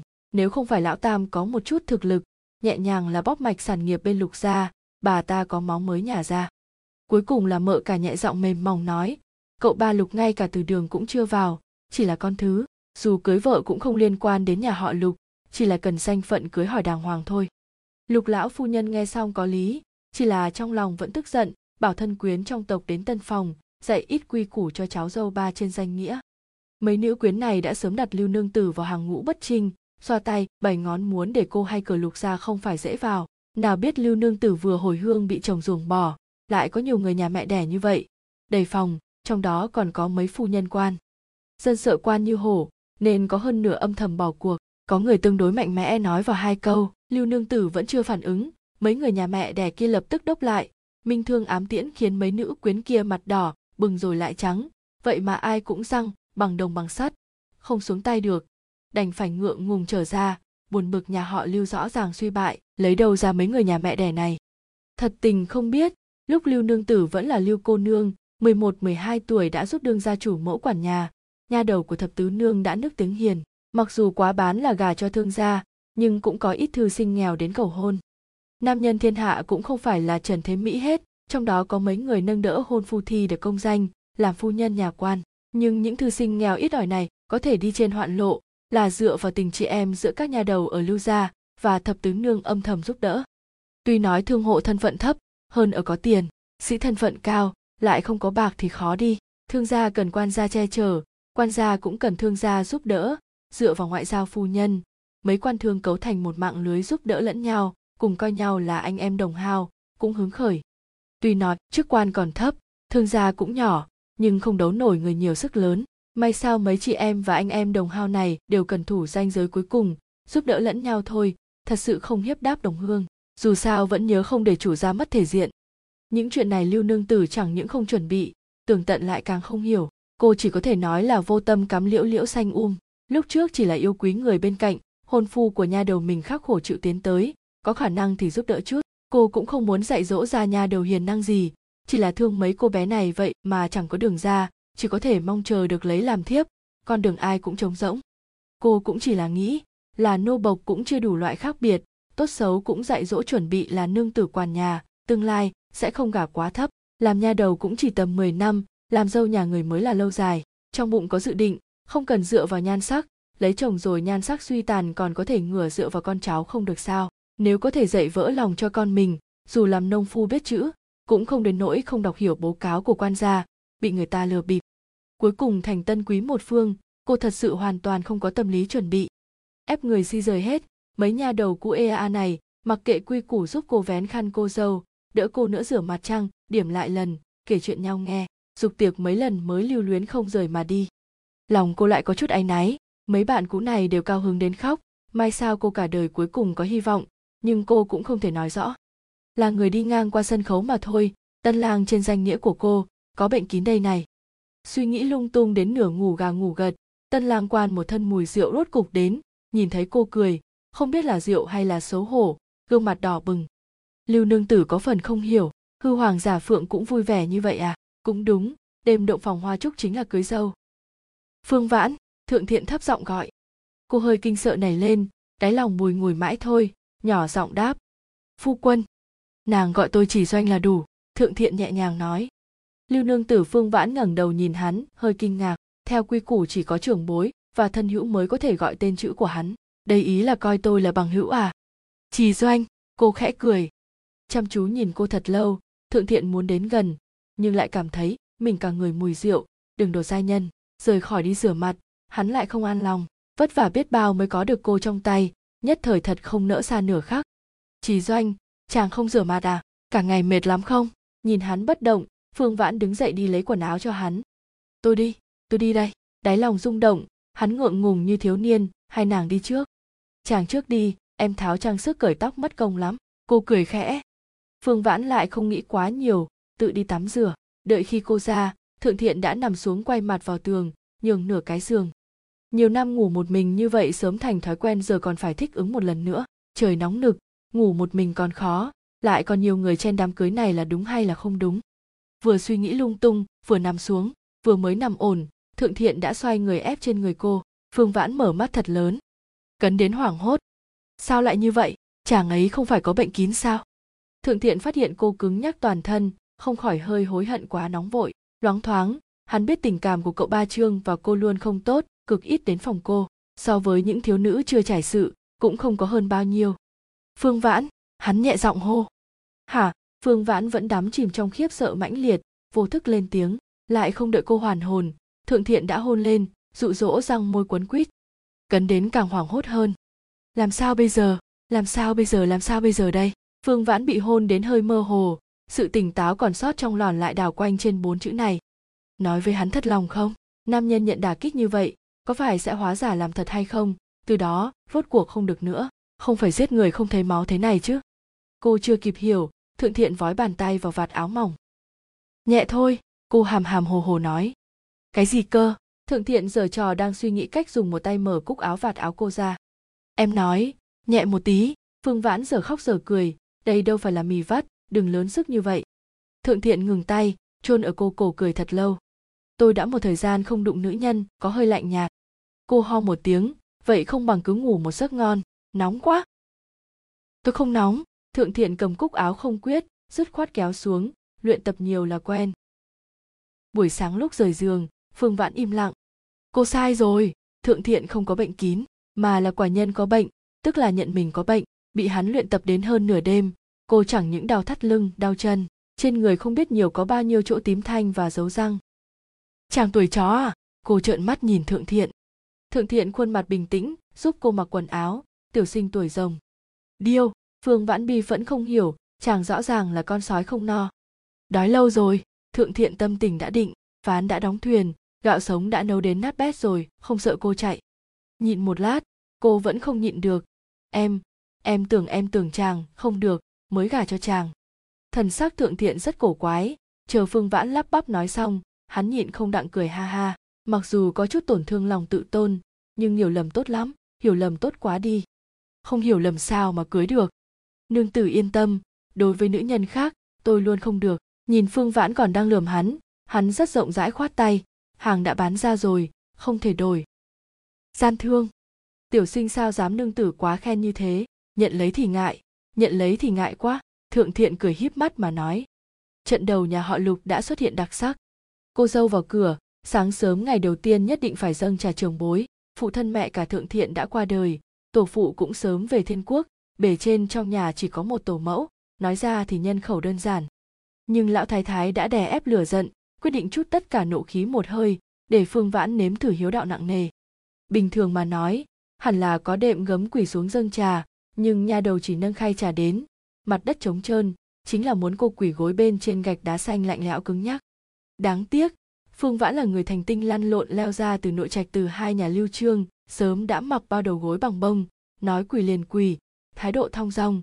Tư thế ưu nhã chuẩn chỉnh, nhỏ nhẹ nói, cháu dầu lục môn lưu thị, mời lão thái thái uống trà. Lão thái thái mắt nhìn mũi mũi nhìn tim, chuyên tâm đếm phật châu, giống như là không nghe thấy. Bà ta hạ quyết tâm muốn làm khó, trước hết để cô quỳ một canh giờ rồi nói, xuất thân đại trạch viện đều có tính nhẫn đại tốt, chỉ thấy mợ hai che khăn cười mợ cả chậm rãi thưởng trà, cậu cả cậu hai thấp giọng trò chuyện. Cô dâu quỳ dưới sành, cậu ba đứng ở một bên. Bầu không khí càng thêm quỷ dị lúng túng, thượng thiện lầm bầm lầu bầu nói, đã vào thu, sao vẫn nóng thế chứ lị? Xem ra vận may không tốt, dịch bệnh mùa thu chắc lại sắp lên rồi.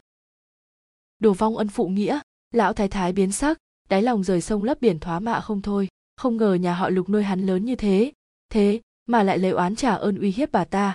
Bà ta thề sẽ chấn chỉnh mọi người đàng hoàng một lần, tuyệt đối không để lão tam bóp thóp như vậy. Chỉ là cần thời gian. Cửa này lại nhẹ nhàng linh hoạt mà qua. Phòng về rồi, thượng thiện và phương vãn nhìn nhau cười một tiếng. Lão thái thái thô lỗ nhận trà, đụng đụng bờ môi, ném một bản nữ giới coi như xong. Nhìn thấy lễ thực dụng lại đơn giản thế này, phương vãn suýt cười ra tiếng, nhưng cô vẫn cung kính dập đầu, lại hành lễ với từng anh trai chị dâu. Lần này không thấy có khó khăn chắc trở gì ai cũng không muốn dịch hè xong lại dịch thù đúng không? Một nhà lớn nhỏ phải uống. Lão thái thái lại đấu cùng phương vãn mấy trận, bại hoàn toàn. Bà ta gọi phương vãn đến huấn thị, buổi sáng thì nữ giới, ban tối thì học thuộc. Nào biết được cô há mồm là ra, lão thái thái ăn phải xương trong trứng gà, lại bảo cô trích dẫn kinh điển rồi trở về. Phương vãn lòng cười thầm, so với lão thái thái trương gia, lão thái thái lục gia thật đúng là người hiền hòa. Ngày hôm sau, lão thái thái gọi cô bắt tội, muốn cô học gia huấn lục gia cô không chút hoang mang, cười nói tươi tắn, bẩm lão thái thái, cháu dâu chưa nghe gia huấn. Lão thái thái lạnh lùng cười một tiếng, để nha đầu bên người mang ra huấn lục gia dày nửa thước cho cô. Cháu dâu ba, mẹ chồng cháu qua đời sớm, nói không chừng bà lão ta đây phải nhọc lòng thêm, cháu học thuộc lòng nghe tại đây. Ta nghe. Gia huấn rất dày, phương vãn cười ấm, nghe lão thái thái dạy bảo là phúc của cháu, mẹ chồng trên trời có linh nhất định là cảm kích. Cô đập đầu, nghe nói lục gia thư hương gia truyền đều là lão thái thái dạy nghiêm gia huấn. Chắc gia huấn lục gia có thể đọc như cháo chảy. Cháu xin rửa tay lắng nghe. Xin lão thái thái dạy bảo, sau đó phục tụng. Bà thấy được không ạ? Thế mà lại muốn ta đọc gia huấn. Lão thái thái giơ cốc lên đập, to gan. Phương vãn chịu đủ, đánh vào bà vai hơi đau. Nước trà rội nửa mặt, cô ôi trao một tiếng, ngã xuống, mặt chảy ra máu. Nữ quyến trong tộc ngồi cùng đều đứng lên. Phu nhân tộc trưởng theo bối phận là chị dâu họ của thái thái. Cúi mặt chuyện của người khác. Bà ta cũng không thể nói gì. Mặc dù bà ta cũng không thích cô cháu dâu này, nhưng trước mặt bà ta lại đánh người chảy máu. Truyền ra chuyện lục gia ngược đãi con dâu cũng không phải chuyện vinh quang gì. Nhỡ quậy ra mạng người thì sao?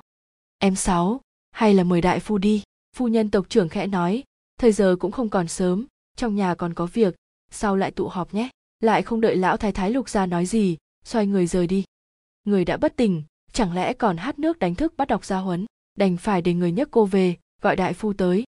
Thượng thiện tiếp khách ở nhà trước nghe nói, mà giật nảy mình, chạy về chỉ doanh cư, thấy phương vãn tổn thương nửa mặt, sắc mặt lập tức xa sầm. Giả vờ thôi, phương vãn đưa lỗ tai nói, em không muốn đọc ra huấn lục ra. nhỏ giọng nói tình hình trên sảnh. Thượng thiện sắc mặt càng đen, lại khẽ nói, tôi đang không tìm thấy cớ làm loạn đây, làm tốt lắm. Hắn thật sự nộ khí trùng thiên chạy tới từ biệt, ba ngày sau lại mặt. Thần thích nhà chàng thật sự đều thành thật phương vãn cười hì hì mà nói. Thượng thiện theo cô lên xe ngựa ai cũng thiếu thông minh hả? Còn thành thật gì? Chị dâu hai nói gì với nàng? Sao đen mặt thành như thế? Không có gì. Phương vãn cười cười. Chị dâu nói em quả nhiên là hai nhà luyện gia quá láo lỉnh, thượng thiện lòng thầm nói không ổn. Chị dâu hai này trước nay táo bạo kiêu ngạo trong sáng ngoài tối chào phúng phương vãn cả hai lần. Em nói lại chị dâu cũng là xuất thân từ hai nhà khó trách chi thư đạt lễ như thế cô thoáng qua chút xảo trá. Chị ta tức lắm. Em liền hỏi chị ta, thế chẳng lẽ chị ta không phải do nhà mẹ đẻ dạy, đến nhà chồng nhận giáo đạo sao? Đây không phải hai nhà à? Chắc là chị ta có ba nhà mẹ, năm nhà chồng. Cái miệng của nàng thật không tha ai mà, thượng thiện bật cười. Nếu không phải bái cùng từ đường với chị ta, em lười đi xã giao. Phương vãn giống như cười mà không phải cười. Nếu không thích em như vậy, cứ nói sớm.